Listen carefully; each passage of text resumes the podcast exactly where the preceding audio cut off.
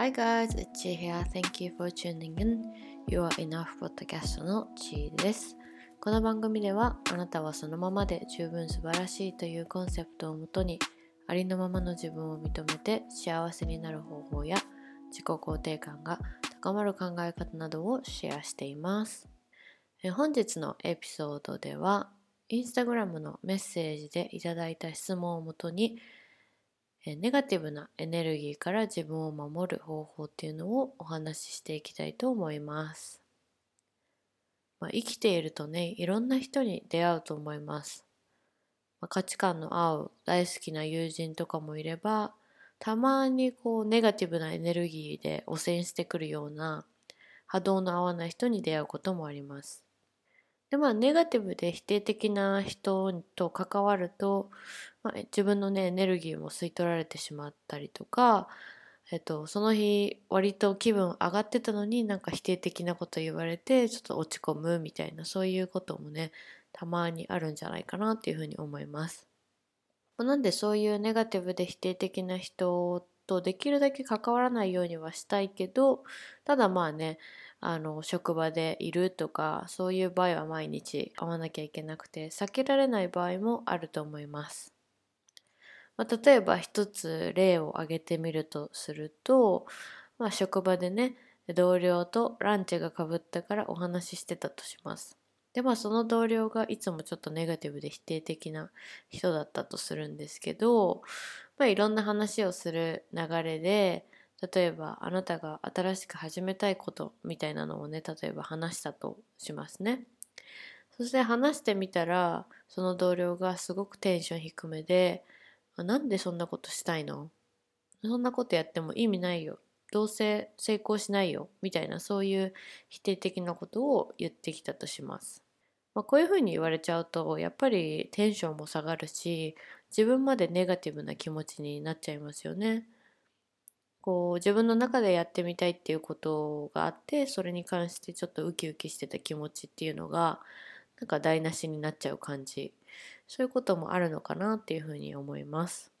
まあ、特に繊細な人とか感受性豊かな人はこういうねあの他人の意見っていうのに多分左右されやすいと思うしその都度こうエネルギーがちょっと奪われていく感覚になることもあるのかなっていうふうに思います。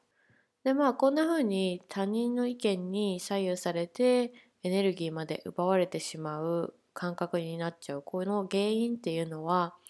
まあ、他人が言っていることを個人的に捉えすぎていることっていうのが大きいと思います。こう英語だとあの take it personally って言うんですけど、まあ、いろんなことを自分こう真に受けて自分のことだと思って個人的に捉えちゃうみたいな意味がありますね。まあ、なんでさっきの例の場合でいくと、まあ、個人的に捉えちゃうっていうのは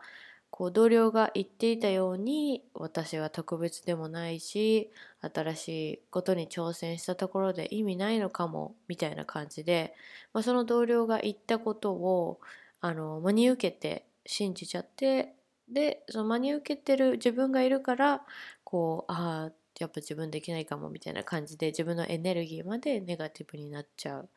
あのこういう原因があるんじゃないかなっていうふうに思います。で一つ、えっと、ここで私の好きな言葉を紹介したいんですけど私の好きな言葉に、えー、他人がどう振る舞うかはその人の内側の反射だっていうそういう言葉があります。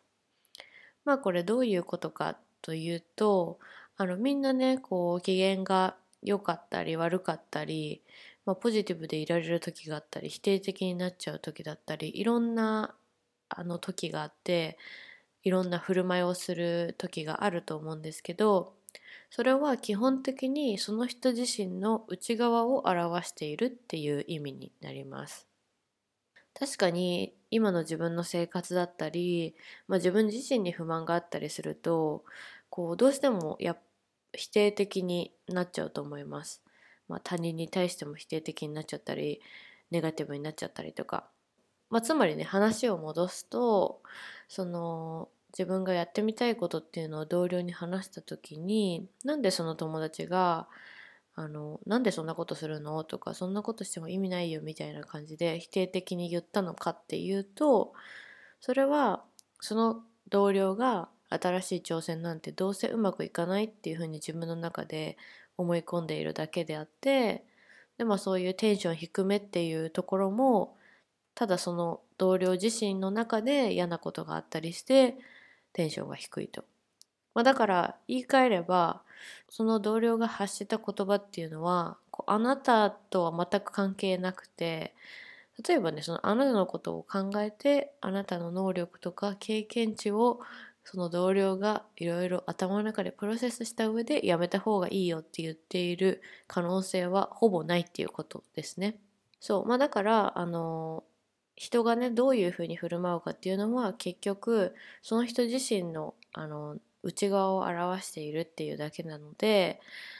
だからこそそういう人が言った言葉に対して反応する必要はないし、まあ、そこでね真に受けちゃってもあんまり意味ないと思います。まあ、真に受けたところでそのそれが事実とは異なるからですね。うんまあ、なんでこういうふうに、まあ、ネガティブで否定的な人に対してまあなんか話さないといけない機会があった時に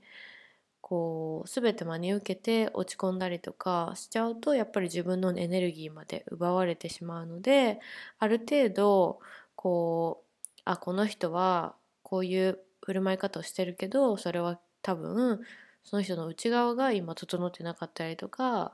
あのうまくいかなかったりとかしてネガティブになってるからだなっていうふうに考えるとある程度その人の意見っていうのを割り切れると思います。割り切ってそうそれをその人の言うことを100%信じないことで自分のあの波動っていうのも保てるんじゃないかなっていうふうに思います。そう。でまあ一つあのできること私がいいなと思うのはそういう人と話さないといけない時があって、まあ、案の定ね相手がすごい否定的なあの振る舞い方だったりネガティブなこと言ってきたっていう場合はちょっとこう同情の同情っていうか思いやりを持ってああこの人多分自分の中でなんか嫌なことがあってこういう振る舞い方になっちゃってるんだなみたいな感じでちょっと同情するようなあの姿勢で聞くとこうなんだろう怒れる気持ちとかそうやって言われたら普通ねやっぱりちょっとイラってきちゃったりすることが多いと思うんですけどそのイラの気持ちがちょっと抑えられたりとかあこの人心に余裕がないんだろうなってちょっとかわいそうだなって思うぐらいの感じを持っておくとあのまあ割り切れるし自分のエネルギーも守っていけるんじゃないかなっていうふうに思います。うん